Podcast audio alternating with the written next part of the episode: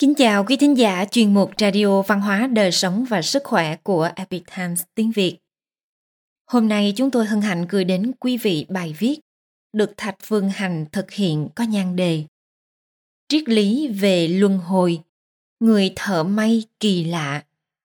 Bài viết được dịch giả Bảo My chuyển ngữ từ bản gốc của Epic Times Hoa ngữ. Mời quý vị cùng lắng nghe. Lời mở đầu Bài viết này thông qua hành vi khác biệt của người thợ may để nói lên một đạo lý nhân sinh. Đừng quên quá khứ và hãy trân quý hiện tại.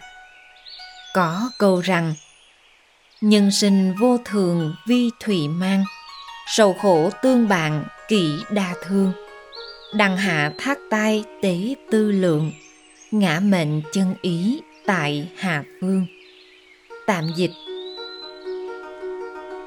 nhân sinh vô thường vì ai vội, sầu khổ song hành đổi đau thương dưới đèn nâng cầm mãi nghĩ tưởng, ý nghĩa sinh mệnh tại chuẩn phương câu chuyện này xảy ra ở trung á vào thời kỳ ngũ đại thập quốc, chính là lưu vực sông Emu Daria ngày nay. Tại đây có một người thợ may. Những bộ y phục ông may không chỉ vừa vặn mà còn được thiết kế vô cùng phù hợp với phong cách của từng người. Người ta sẽ mặc những bộ y phục có kiểu dáng khác nhau trong những dịp lễ khác nhau. Nhưng ông đều có thể thiết kế ra những bộ y phục độc lạ, làm tăng thêm không ít vẻ đẹp cho khách hàng. Chỉ có điều, khi thiết kế bất kỳ bộ y phục nào, thì ông đều có một yêu cầu, đó là khi may một bộ y phục mới, khách hàng phải mang theo một miếng vải của bộ y phục cũ đã mặc khi làm một việc mà để lại ấn tượng sâu sắc trong quá khứ. Đó là miếng vải của bản thân họ hoặc của người có ảnh hưởng sâu sắc đến họ. Không cần quá lớn, một miếng nhỏ là được rồi. Ban đầu mọi người đều nghĩ rằng vị thợ may này thật đặc biệt, nhưng lại không hiểu được dụng ý của ông. Về sau khi người ta đã quen thuộc với điều này, ông cũng đã nói ra ngọn nguồn vì sao cần phải làm như vậy. Ông nói rằng cuộc đời của mỗi con người trong từng giai đoạn khác nhau đều sẽ có những ký ức nông sâu khác nhau. Những ký ức này có lúc khiến ta vui sướng, nhưng cũng có lúc khiến ta buồn phiền và đau khổ. Cho dù tâm tình hiện tại của người ta ra sao, hay hoàn cảnh cuộc sống như thế nào, đều là bắt nguồn từ quá khứ.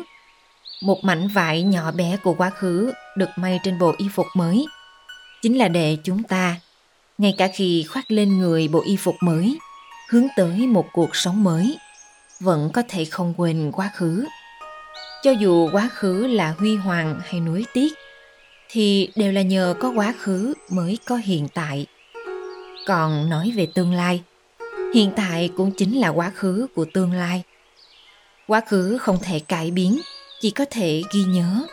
Và từ đó rút ra kinh nghiệm, hoặc nhận được sự khích lệ. Có một người chăn cừu nghèo khổ nọ đến nhờ người thợ may.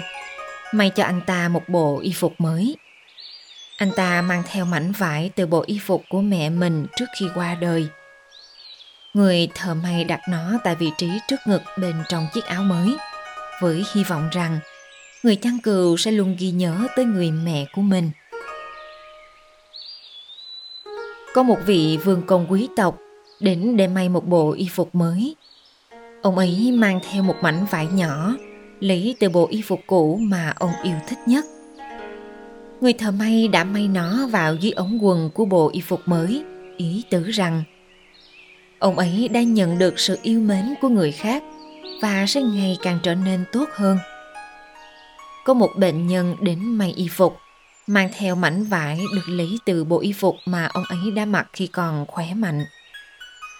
Người thợ may đã đặt nó vào phần vai bên trong bộ y phục mới, hy vọng rằng ông ấy sẽ sớm hồi phục sức khỏe.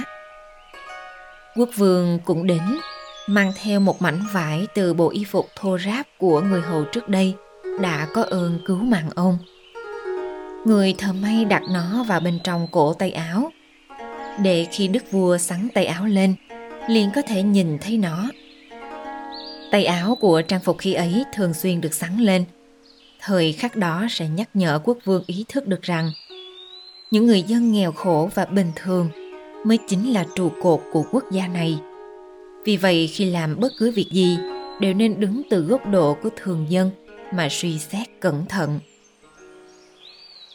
Người thợ may đã dùng cách thức khác biệt như vậy với mọi người để làm ra những bộ y phục trong suốt mười mấy năm. Một ngày nọ, có một vị tăng nhân đến từ Trung Nguyên, muốn may một chiếc áo cà sa mới.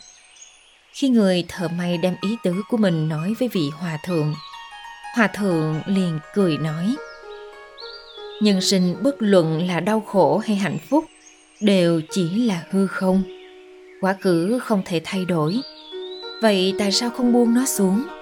Trân trọng hiện tại mới là điều nên làm. Thế này đi, ông hãy khoét một lỗ nhỏ trên chiếc áo cà sa của tôi, rồi sau đó khâu vá cho kín lại. Như vậy sẽ không đến mức bị hư hại.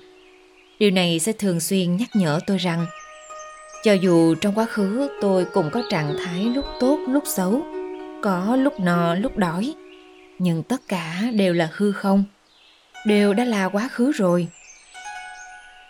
Người thợ may suy ngẫm lại, thì điều này cũng có đạo lý, liền làm theo lời vị hòa thượng. Trải qua sự việc này, người thợ may cũng có lĩnh ngộ mới về nhân sinh.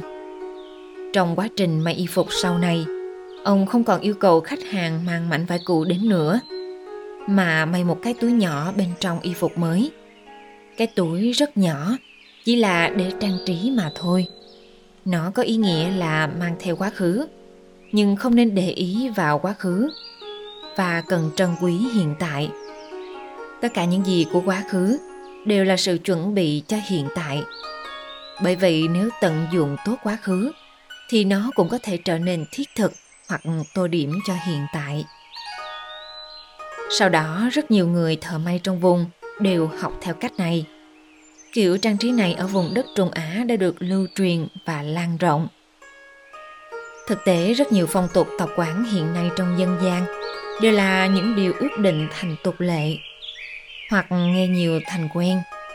Tuy nhiên, tất cả đều có nguyên do, thậm chí tràn đầy sự kính ủy đối với thiên thượng và là cảm ngộ nhân sinh. Tất cả đều do trải qua những thời kỳ lịch sử lâu dài mà đặt định nền móng chỉ là rất nhiều điều là do niên đại quá xa xôi khiến con người dần đánh mất hoặc lãng quên mà thôi.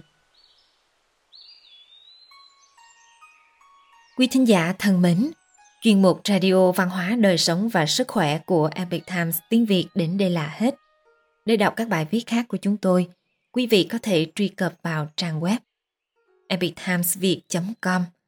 Cảm ơn quý vị đã lắng nghe, quan tâm và ghi danh theo dõi kênh. Mến chào tạm biệt và hẹn gặp lại quý vị trong chương trình lần sau. Kính chúc mọi điều bình an và tốt lành tới quý vị cùng người thân.